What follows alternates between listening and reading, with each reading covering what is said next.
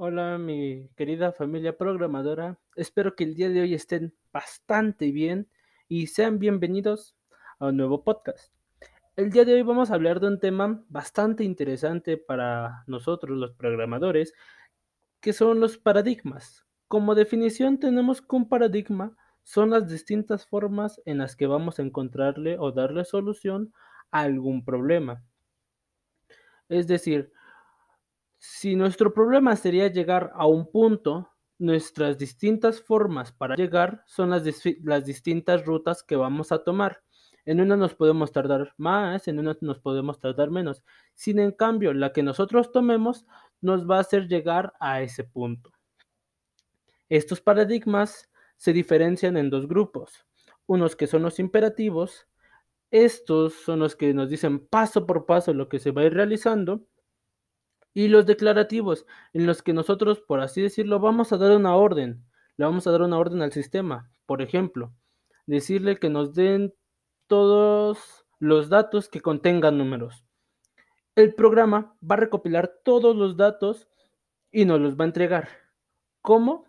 No se sabe.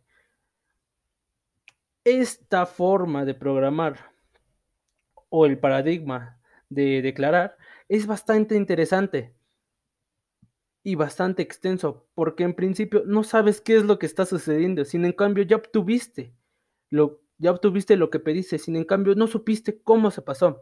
Y para la gente curiosa, esto es bastante bastante interesante para poder comprender todo lo que se hizo.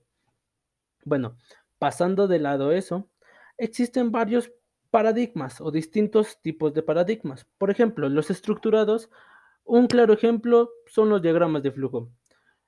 Eh, como por así decirlo, va de arriba hacia abajo.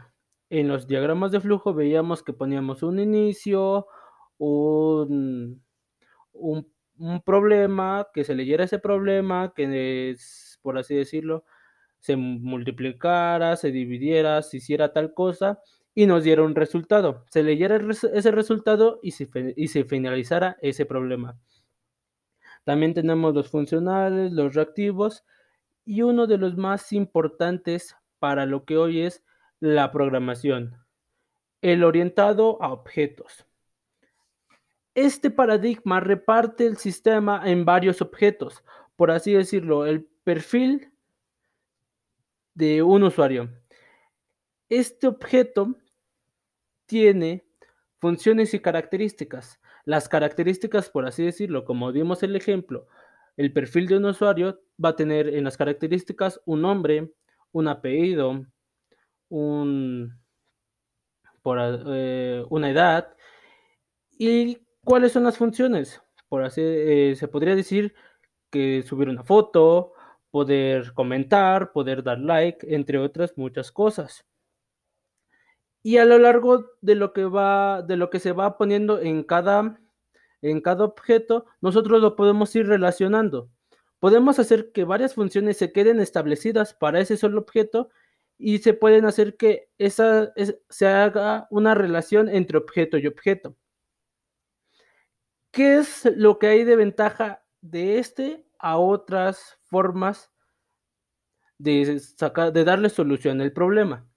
En la estructurada se ve una clara ventaja ya que eh, en esta va de paso a paso a paso o, va, como por así decirlo, en fila, de arriba para abajo.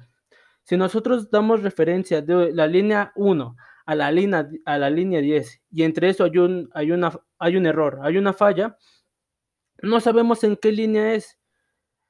Si en cambio, si nosotros lo hacemos por objetos, podemos darnos cuenta que eh, que en un objeto es donde está el error y vamos directamente a ese error. No como si, no, si nos pasaría eso con la, con la de líneas. Entonces se ve bastante esta ventaja. Esto se ve, esta, este paradigma, se ve bastante utilizado en las nuevas tecnologías, en los nuevos sistemas, en los nuevos softwares, y es prácticamente lo nuevo en la hora de, en la hora de programar.